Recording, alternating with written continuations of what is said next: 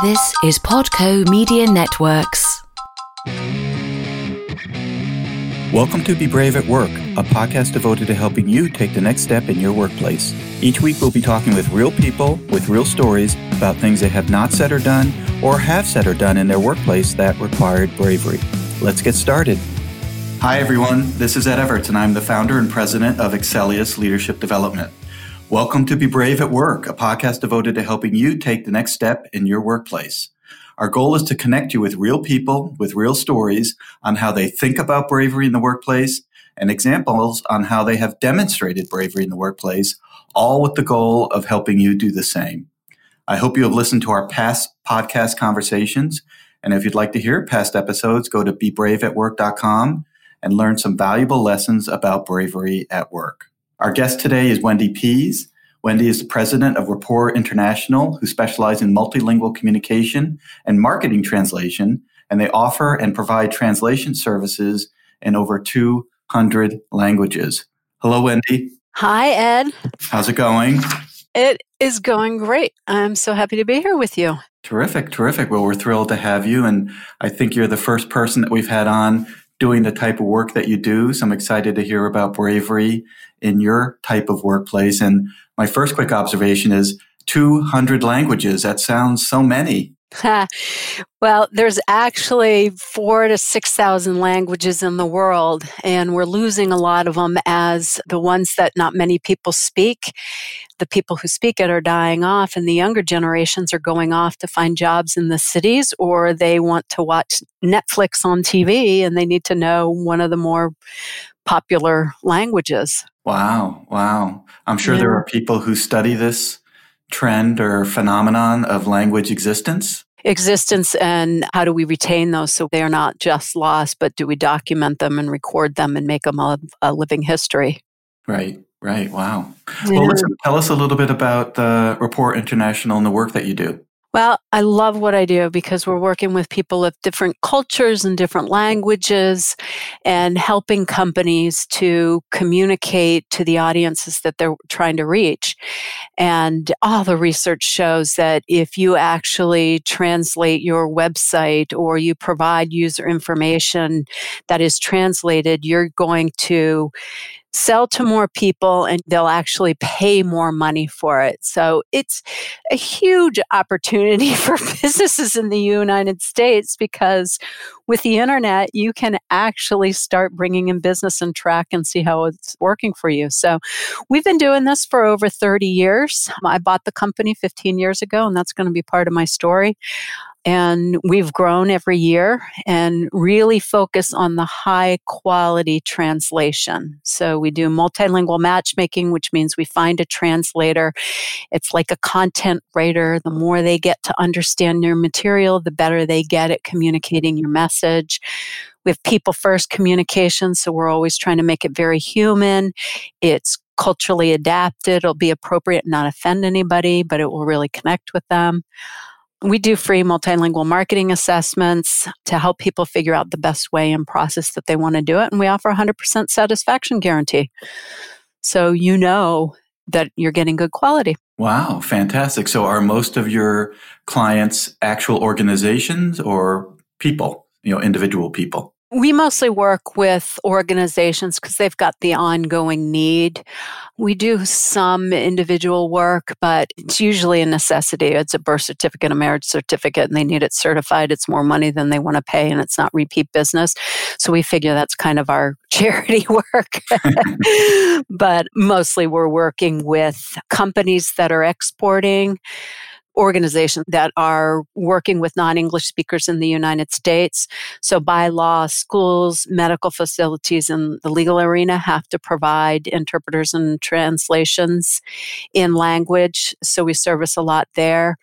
And we do a lot with companies that are bilingual. Well, it's so funny that you should mention this because this morning I was doing some research online for a client of particular type of firms and I noticed on one of the firms that they had flags on the top right with names of countries. And if you clicked on the flag, it converted the website to that language. And it just felt much more open and customer focused yes. than any of the other websites that just had it in English. Oh, and don't get me started about the Google Translate plugin and the humorous mistakes that I'm seeing people make with that. I mean, number one, the quality, and then number two, where it's buried in the website. Like you want to look at the buyer's journey or the process or accessibility.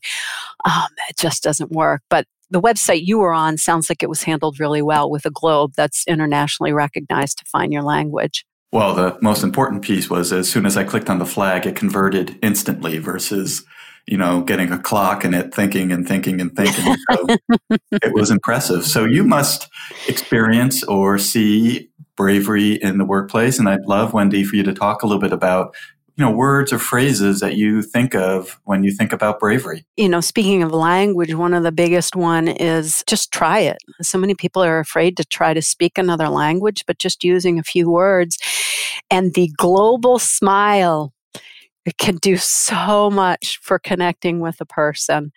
You know, the hand gestures, body language, it can vary across languages and cultures, but a smile is internationally recognized. And when you say smile, you mean a facial smile. Oh, yeah. Yeah. I'm talking in person communications or video. You know, right now, as everything's shutting down because of the virus and you're having to do more on the phone, even, you know, you can hear a smile when somebody's talking. Oh, definitely. Definitely. Yeah. And so, what about Rapport International and the types of clients that you work with? Do you see your experience bravery with them in the requests that they have or the type of work that they're looking to do? Yeah, it's interesting. I'll get clients that have never done this before mm-hmm. and they don't know where to start. And they're afraid to try it because they don't know how to check the quality. So if you think about somebody who's writing a technical manual or, you know, marketing content, you've got multiple rounds of edits that you're going through and the boss can look at it and see if it's good. There's this fear about I don't want to do translation because how am I going to know if it's good? And there's a lot of processes you can put in. So you know, when I see somebody reaching out to put a big toe into translation or multilingual marketing, they're very fearful of how are they going to protect themselves and their company image. And so, hats off to the people that are trying it because all the research shows that the companies that are exporting or doing multilingual marketing grow faster, have higher incomes, pay higher salaries, retain their people more, and are more recession proof. Yeah, you know, as I listen to guests, there's always a lesson I mm-hmm. learn. This is a journey for me as well to explore and understand bravery in the workplace more. And I love the idea of take the first step. Oftentimes I refer colleagues to clients and I say, you know, just call Wendy. There's no cost in calling Wendy. She'd be happy to speak with you for a few minutes. And, you know, I don't study it. I'm not a statistician, but I would say 50% of the time they do and they call and they have a conversation. And, you know, 50% of the time they don't. And I'm always so like aggravated that they don't call just and take that first step because you don't always know what's behind the door that you open and it may be right. terrific. Right. And so you really do need to at least take a first step, get more information and explore a little bit before you make a decision. Yes. Yes. And we'll have people that'll call in and say, Well, I want to translate my website. And doing a whole website can be very expensive. And if you're not selling certain products in certain countries, then it's not worth doing. So we have a translation management plan that will go through a set of questions that we want to look at. Okay, what's your corporate goal? What's your marketing goal? What are you trying to achieve? And then we'll make a multilingual strategy that aligns with that. Then we look at the process and the technology that makes sense to use to make sure you get the quality that you want. So we certainly mm. just do plenty of projects that come in and have to go out. But if we build a strategy around it, then it makes it simpler to really achieve the goals that you're trying to achieve. Wow, wow. Well, I'm sure a lot of the work that you do is complex. It's fun. It's, it's fun. fun. Good to hear.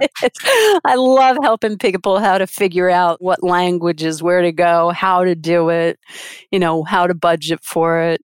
So Well, listen, all of our guests have shared with us a story that they feel demonstrated bravery in the workplace. Sometimes it's also something they want to do that they haven't done that they know require bravery in the workplace. And, you know, certainly we'd love to hear your story.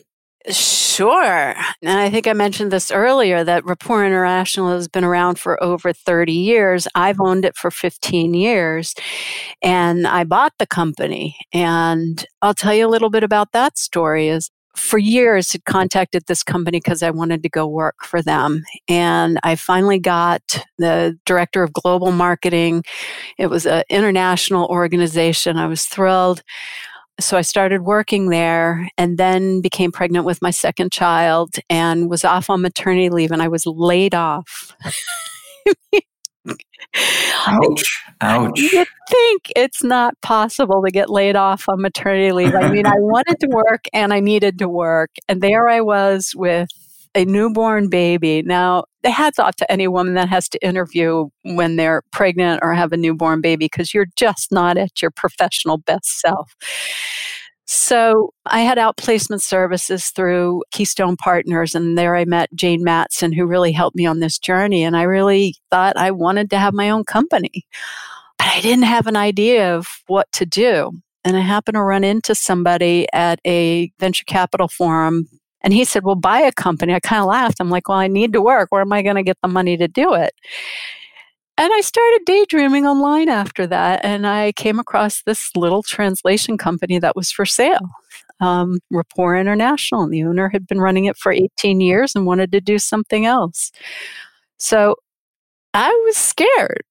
I was, you know, like, can I really buy a company and what's it going to take? And you know, I knew intellectually that you have a higher likelihood of success of buying a company than starting one from scratch. But it sure took a lot of bravery to take out an equity line on my house mm-hmm. and actually go through with this.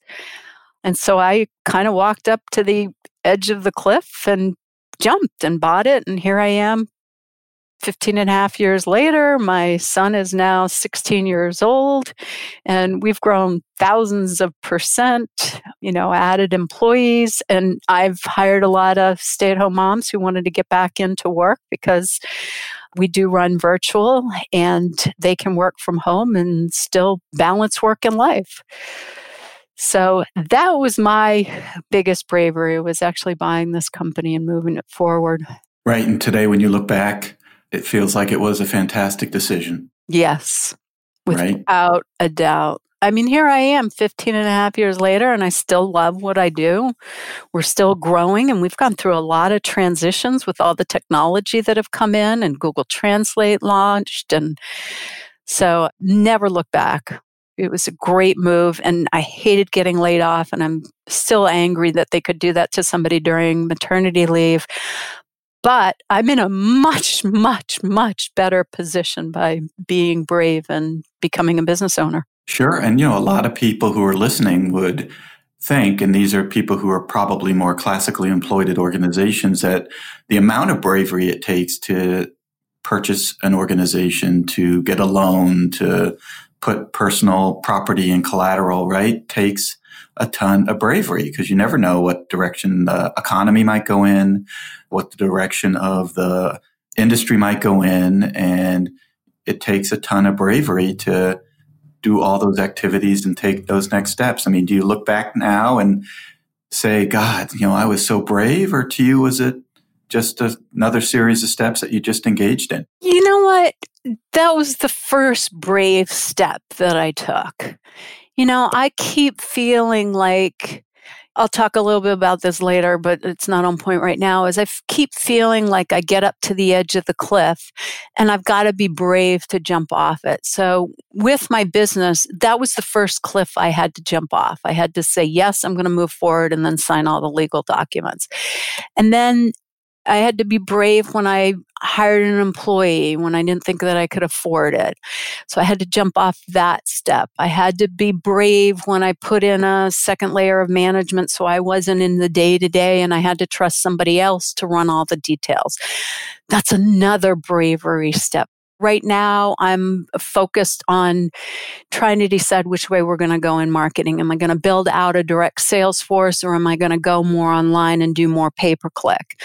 And so both of those can take investments. I want to do both. I don't know which is the right decision, but I'm having to be brave and come up with the money if I'm going to, you know, build out the sales force and invest that and hope that I get the return on it. So that was just the first jump off the cliff that I had to do. And every so often I have to do it again. And sometimes my risks pay off and sometimes they don't. But I try to make a very calculated risk on being brave and moving forward because I've found if I don't do anything, if I'm not brave to do the next move, I don't get the return. Right. Yeah, the absence of bravery, I think, for some folks is regret. They look back and say, I should have done that. I wish I had done that, etc. And I'm not a scientist, so I'm not saying it is regret, but you know, it's this feeling of remorsefulness that they wish they had done something that they didn't do. Yeah, I never want to have that shoulda, woulda, coulda feeling. I mean, and I do have it. I mean, I, I can't say my shoulda, woulda, coulda right now is, oh, I should have started pay per click 10 years ago. I didn't. So maybe I need to start it now so I don't have that feeling in 10 years. So yeah, go for it. Go for it. So as we're kind of closing our call, Wendy, what are some lessons or observations you have from your experience that you'd like to share with our listeners so they can think a little bit more about the story you shared and your experiences?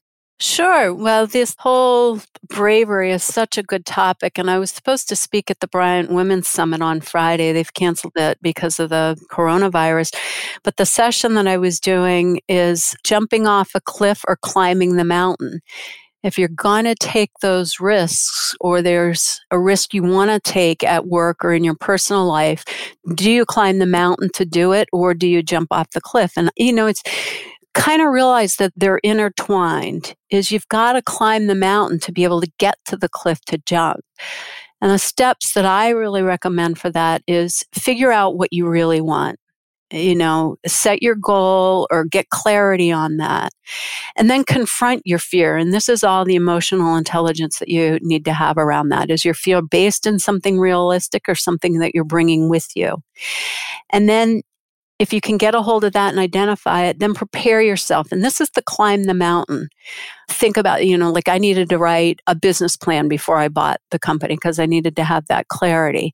I needed to do industry research. I needed to look at the competitors. So this was all the stuff that I needed to do to prepare myself to get ready for the jump. And then the most important thing that I've seen for subsequent risks is build your community.